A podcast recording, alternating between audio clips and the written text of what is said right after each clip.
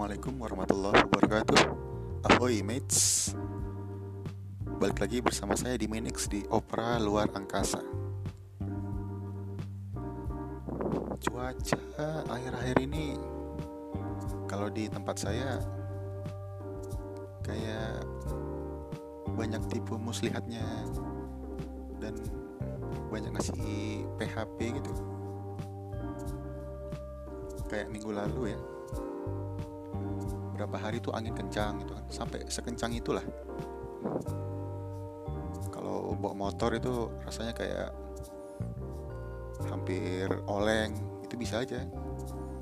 Kayak kita lagi kurang tidur gitu kan ngantuk terus oleng. Padahal sebenarnya karena kekuatan ataupun intensitas angin yang sangat-sangat ini lah ya. Sangat kuat mungkin ada kaitannya juga dengan monsoon ataupun El Nino Southern Oscillation. Ya kayak kayak inilah topik tesis saya dulu kan. Tapi setelah saya cek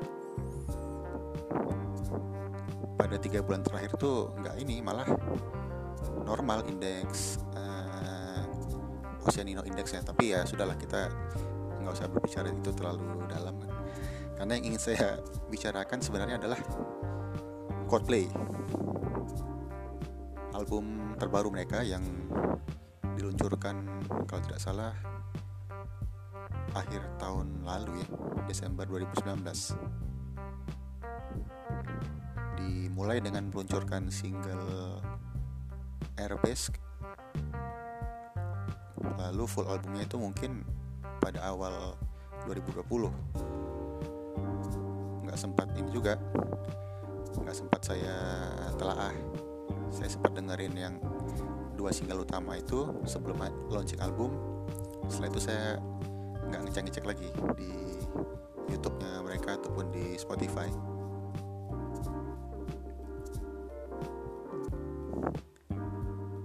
Coldplay ini sudah terkenal ketika saya masih SMP enggak. SM 2001 antara kelas 6 SD ataupun baru masuk SMP lah. Dengan singlenya yang berjudul Yellow. Itu sangat gencar diputar di radio-radio dan juga MTV waktu itu baru masuk ke ini kan dulu kalau dulu MTV sempat pindah dari ANTV terus masuk lagi di 2000-an awal itu ke global itu yang diputar adalah lagu-lagu yang nggak tahu ya gimana MTV memilihnya. Jadi kalau Yellow itu memang lah memang hits ya masuk dalam top chartnya di UK tapi kalau lagu-lagu kayak Stay Away Laruku contohnya atau lagu Tuai monolognya Sondre Lerche. Itu yang paling membekas sebenarnya bagi generasi-generasi MTV di era 2000-an itu termasuk saya. Kalau anda lihat komen-komen YouTube di MTV eh, di YouTube-nya Sondre Lerche gitu kan ataupun di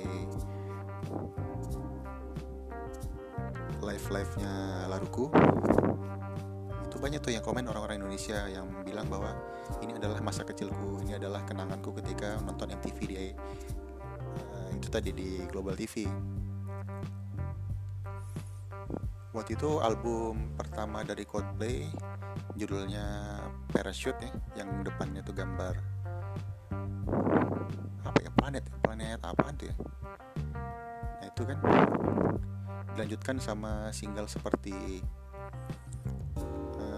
Shiver yang kata orang-orang riffnya mirip riff persembahan dari surga dewa.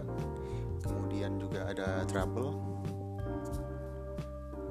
Dan banyak sebenarnya album eh, di album itu lagu-lagu yang potensial dijadikan hit saking bagusnya kalau menurut saya. Sampai sekarang saya merasa bahwa album Coldplay itu adalah album yang terbaik penilaian saya pribadi. Tapi kalau untuk terfavorit sebelum di launchingnya album Everyday's Life saya yakin bahwa tidak akan ada yang bisa menggeser album Viva La Vida sebagai album terfavorit saya. Tapi setelah di launching setelah saya mendengarkan bahkan belum semua ini belum seluruh lagu di CD Everyday's Life itu saya dengar saya sudah merasa bahwa oh ini kandidat terkuat nih untuk menggeser posisi Viva La Vida and Death of and Death and All His Friends kalau nggak salah judul lengkapnya. Panjang kan?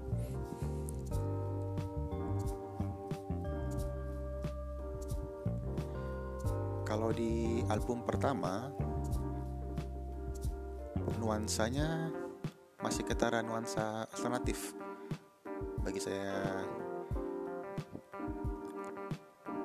jadi dulu kan di MTV sebelum pindah ke global yang masih di Antv ada Alternative Nation.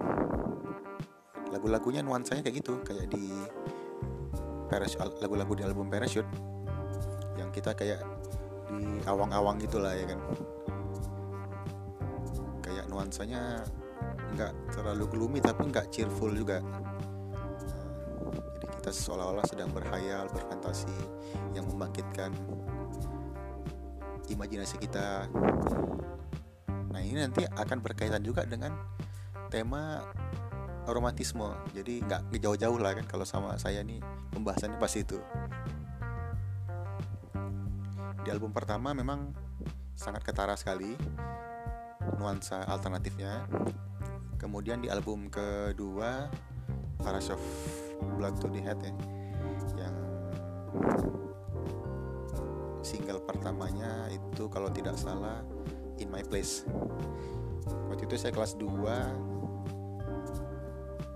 dan teman-teman dulu asal ngeband pasti setidaknya sekali lah dalam satu jam itu membawakan lagu itu. Apa pun uh, aliran ataupun genre kesukaan mereka pasti ada aja yang ngeband yang bawain lagu In My Place di studio depan SMP 1 kan dulu.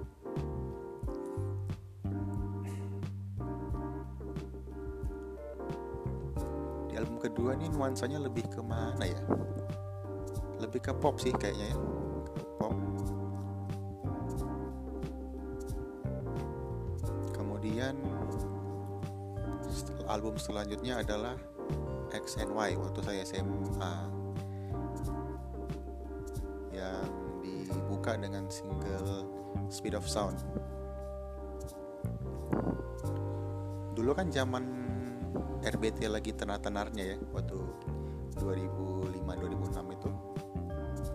Saya masih ingat kalau Samson masuk headline berita karena mereka berhasil mengantongi 12 M kalau tidak kalau tidak silap 12 M. Hanya dari RBT Kenangan Terindah.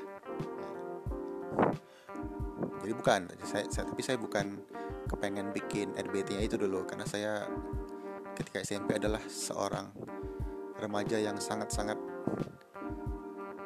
ingin mengidentifikasi diri sebagai uh, anak indie ya kan? Anak indie anti mainstream ya, gitulah ya kan? Terbawa ini juga terbawa pergaulan waktu itu udah ada duluan teman saya teman satu kelas yang pakai RBT Speed of Sound. Jadi dia bilang ke saya akhirnya saya mengurungkan niat saya. Ah nggak mau ah sama sama dia gitu. padahal ya bodoh amat ya kan?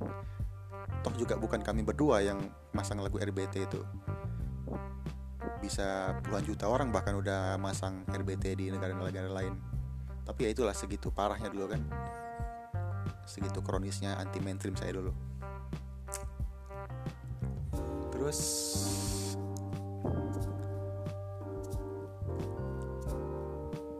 ketika saya masuk kuliah kalau nggak salah di semester semester 2 ya ataupun mau masuk semester 3 di bulan pertengahan di, di pertengahan 2008 Coldplay kembali merilis album yang saat itu langsung menjadi album terfavorit saya yakni Viva La Vida. Saya ingat waktu itu lagi libur semester kan terus saya pergi sama teman saya. Nah ini ini ini nyambung ke keajaiban di pasar Senen itu. Jadi kami kan ke toko buku kan ke Gramet di Selat Baja. Situ kan saya beli itu tuh buku keajaiban di pasar Senen. Nah teman saya yang dua tiga orang itu lagi membahas lagu Coldplay. Karena salah satu yang satu orang itu memang sangat ini ya memang fans beratnya lah. Dari awal album Parachute juga dia udah menggandrungi Coldplay.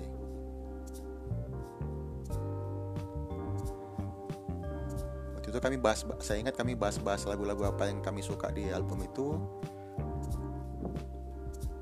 Mayoritas di antara kami berempat dan juga ketika kami ada buka bareng mau saya buka puasa bareng itu teman-teman yang lain juga bilang kalau lagu yang paling mereka suka yaitu uh, Viva La Vida.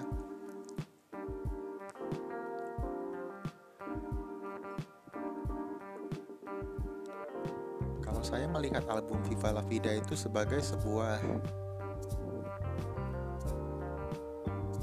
testimoni ya testimoni terhadap era romantisme itu karena kalau kita lihat juga di covernya itu kan adalah cover menggambarkan ini kan lukisan di era revolusi Prancis ya kan?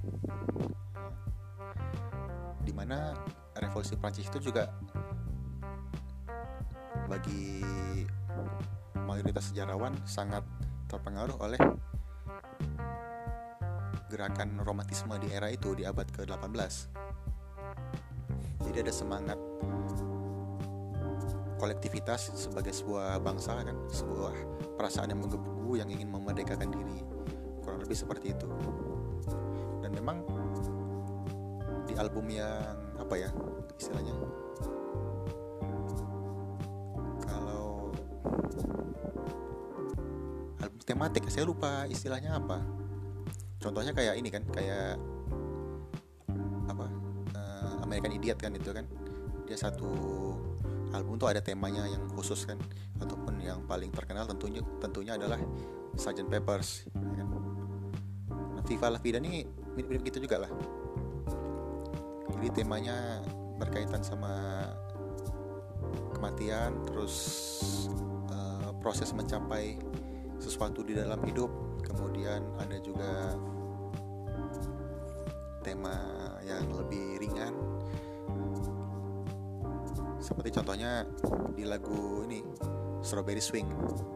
Lagu ini juga saya baca di banyak artikel dinobatkan sebagai salah satu lagu yang paling memberikan paling bisa memberikan efek tenang. Jadi kalau kita dengar tuh rasanya lebih kalem gitu kan lebih woles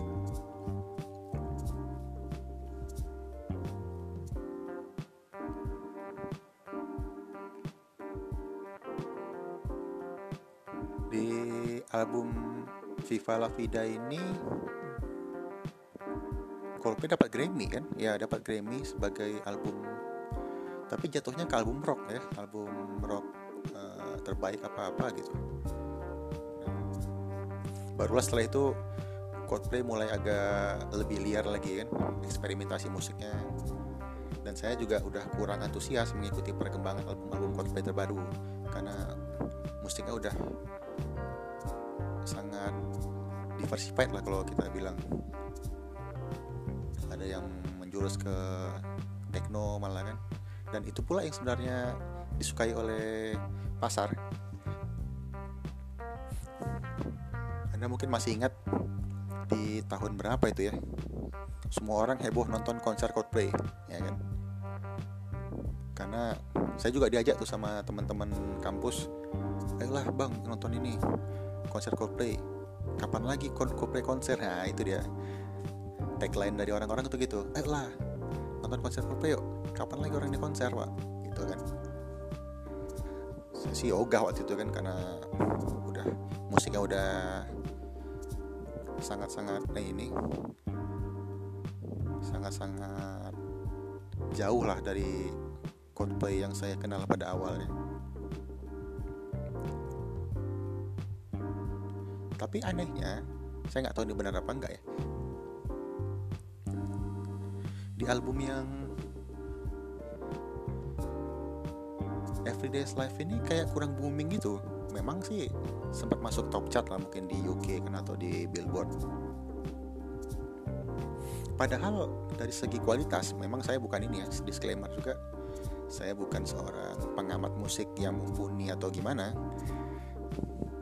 Tapi subjektivitas subjektivitas yang ada di diri saya ini sangat sangat kuat condong pada album ini dinobatkan sebagai paling tidak top 3 lah album terbaik Coldplay. Dan album ini juga unik karena dekat dengan nuansa-nuansa Islam. Nuansa-nuansa Timur Tengah bukan bukan ke Islam sih sebenarnya lebih ke Timur Tengah ya, ya kan? mereka bikin konser di Yordania terus mereka ada lagu yang judulnya Bani Adam. Ada juga lagu itu tadi kan single pertamanya Arabesk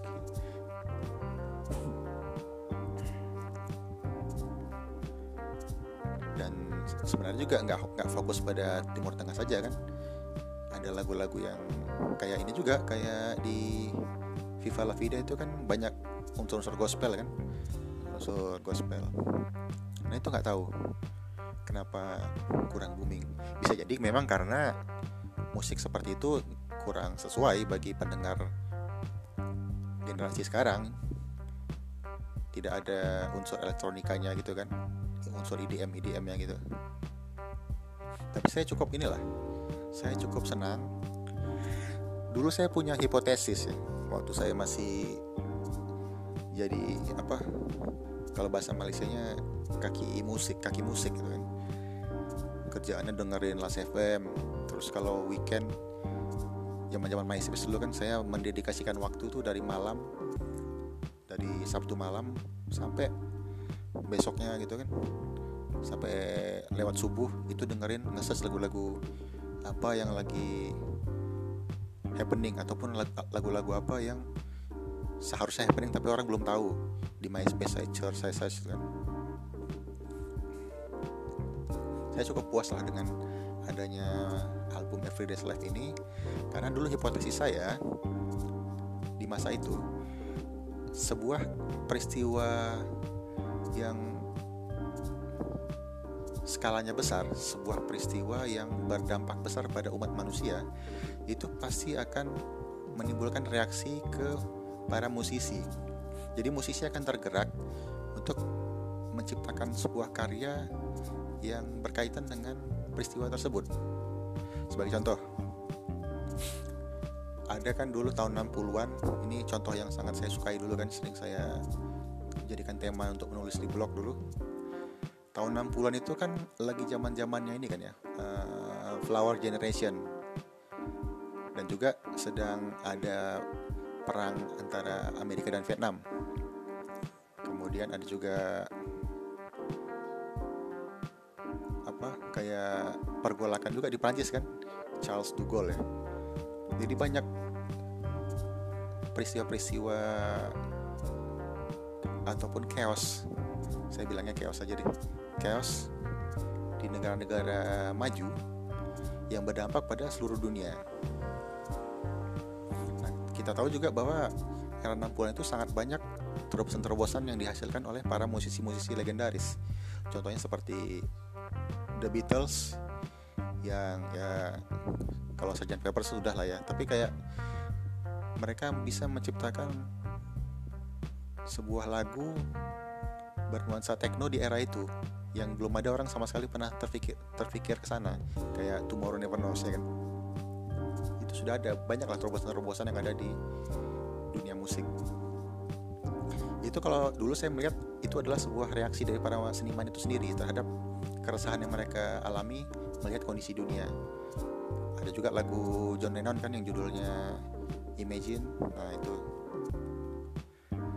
Balik lagi ke era 2010-an ini ataupun 2020-an awal ya kita bilang 2020-an awal dekade 20-an lah kita langsung disambut dengan banyak kekacauan. Kalau kita ingat di tahun di awal tahun itu kan di bulan Januari itu langsung ada isu akan ada perang antara Amerika dan Cina ya kan? Ada perang kemudian banyak berita-berita bela, bela sungkawa dan puncaknya dan sekali lagi ini mudah-mudahan tidak ada kejutan lebih besar lagi ya puncaknya itu ketika virus COVID-19 ini kan seluruh dunia menjadi panik dan tidak tahu harus buat apa menanganinya. Saya ngelihat bahwa album Everyday's Life ini juga saling berhubungan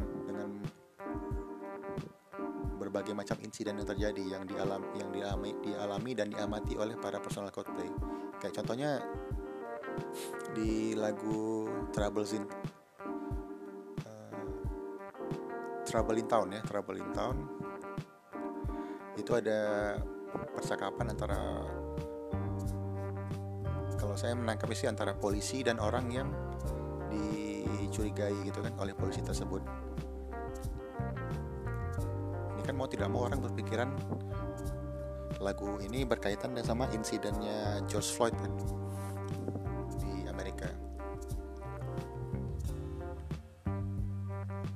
memang susahnya sih gitu ya. Ini saya juga disclaimer juga saya bukan seorang seniman ya saya cuman suka dengan musik dan ya ngerti lah main-main alat musik dan pernah juga menciptakan beberapa lagu ketika ketika saya sedang getol-getolnya tenggelam ya kan terhanyut di era di mana saya selalu menghabiskan kalau tadi kan saya mendengarkan musik ya di awal-awal kuliah tuh kan di MySpace. Nah tahun 2009 sampai 10-an itu era-era di mana saya selalu menghabiskan waktu di dari tengah malam sampai pagi itu menciptakan ini menciptakan demo lagu memang suasananya juga ini kan suasana suasana lagu yang saya ciptakan itu tentu tidak terlepas dari apa yang saya rasakan juga. Jadi banyak kegalauan, banyak rasa frustasi yang akhirnya ditumpahkan melalui lagu.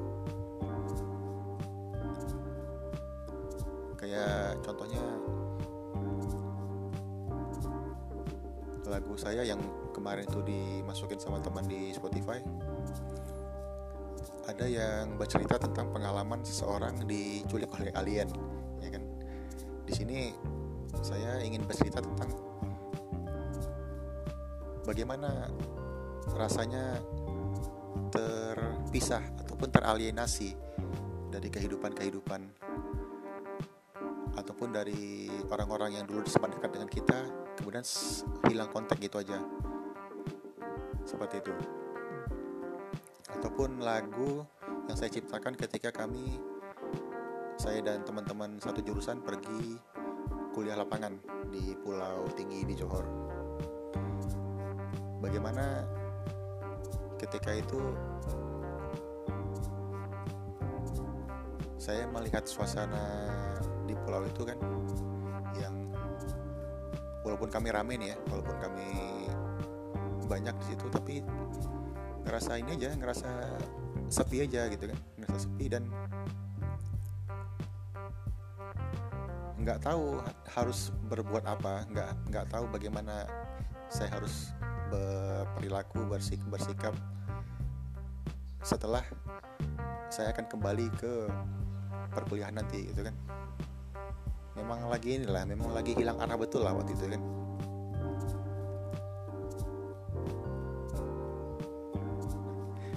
Kemudian lantas timbul pertanyaan, apakah kita bisa merilet, apakah kita bisa merasa terwakili oleh lagu? Kalau lagu itu memang benar-benar sesuai sama jati diri jati, jati diri kita atau kita memaksakan diri memaksakan diri mencoba memahami suatu lagu tapi akhirnya kita menjadi jauh dari pribadi kita itu jadi begini ketika era 2009 10-an itu saya kan banyak mendengarkan lagu ya dari berbagai genre musik mulai dari Motown, post rock, ya macam-macam lah kan. Saya bisa, saya bisa menikmati musik-musik yang berbagai aliran itu. Tapi di sisi lain juga saya sebenarnya sadar bahwa walaupun saya menikmati lagu itu, sebenarnya jiwa saya nggak ke situ. Tapi saya bisa lah mengalah. Nah, mengalah di sini kan berarti saya rela mengorbankan sebagian identitas saya agar saya bisa memperoleh sebuah masukan baru, sebuah input baru dari identitas yang lain. Walaupun sebenarnya itu nggak sesuai sama diri saya gitu kan. Jadi saya dengan saya mendengarkan musik yang tidak sesuai dengan diri saya, otomatis saya melakukan suatu kamuflase di situ kan. Jadi batas antara apa yang sebenarnya menjadi identitas kita dan apa yang ingin kita apa yang ingin orang apa yang ingin kita dapatkan. Dalam artian begini uh, kita pengen orang melihat kita sebagai A. Nah itulah dicapai dengan mendengarkan musik-musik itu tadi. Make sense gak sih? Jadi gitulah ya. Nggak semua musik yang kita suka itu mencerminkan uh, diri kita yang sebenarnya itu yang ingin saya sampaikan. Ini terbukti ketika udah di umur segini kan? Saya juga udah nggak terlalu antusias mendengarkan musik-musik baru. Kalau dulu kan saya memang sengaja kan? Saya membuat effort lebih untuk melihat apa nih album-album baru yang layak untuk didengarkan di bulan di bulan Maret misalnya kan apa yang baru keluar nih? Band-band apa yang baru ngeluarin album? Kalau sekarang mah enggak. Sekarang ya tergantung apa yang ada di rekomendasi YouTube. Dan malah yang saya dengar itu ya lagu-lagu yang dulu saya suka aja. Lagu-lagu yang menjadi lagu favorit saya. Contohnya kayak kalau lagu hujan kan band Malaysia yang saya dengar cuman pagi yang gelap jiwa kelajuan. Kalau lagu-lagu lain tuh nggak pernah saya dengar lagi walaupun dulu saya sempat suka adalah waktu itu vokalisnya kan si No Hujan merilis lagu Angin Kencang yang memang bagus. Jadi sekali dengar tuh oke okay lah bagus. Dua kali dengar tiga kali dengar. Tapi setelah itu ya balik lagi saya dengerin pagi yang gelap lagi. Itu saya mungkin kemampuan saya untuk merilet dengan dengan nuansa-nuansa yang berbeda itu udah nggak ada. Ya kan? Nggak tahu kenapa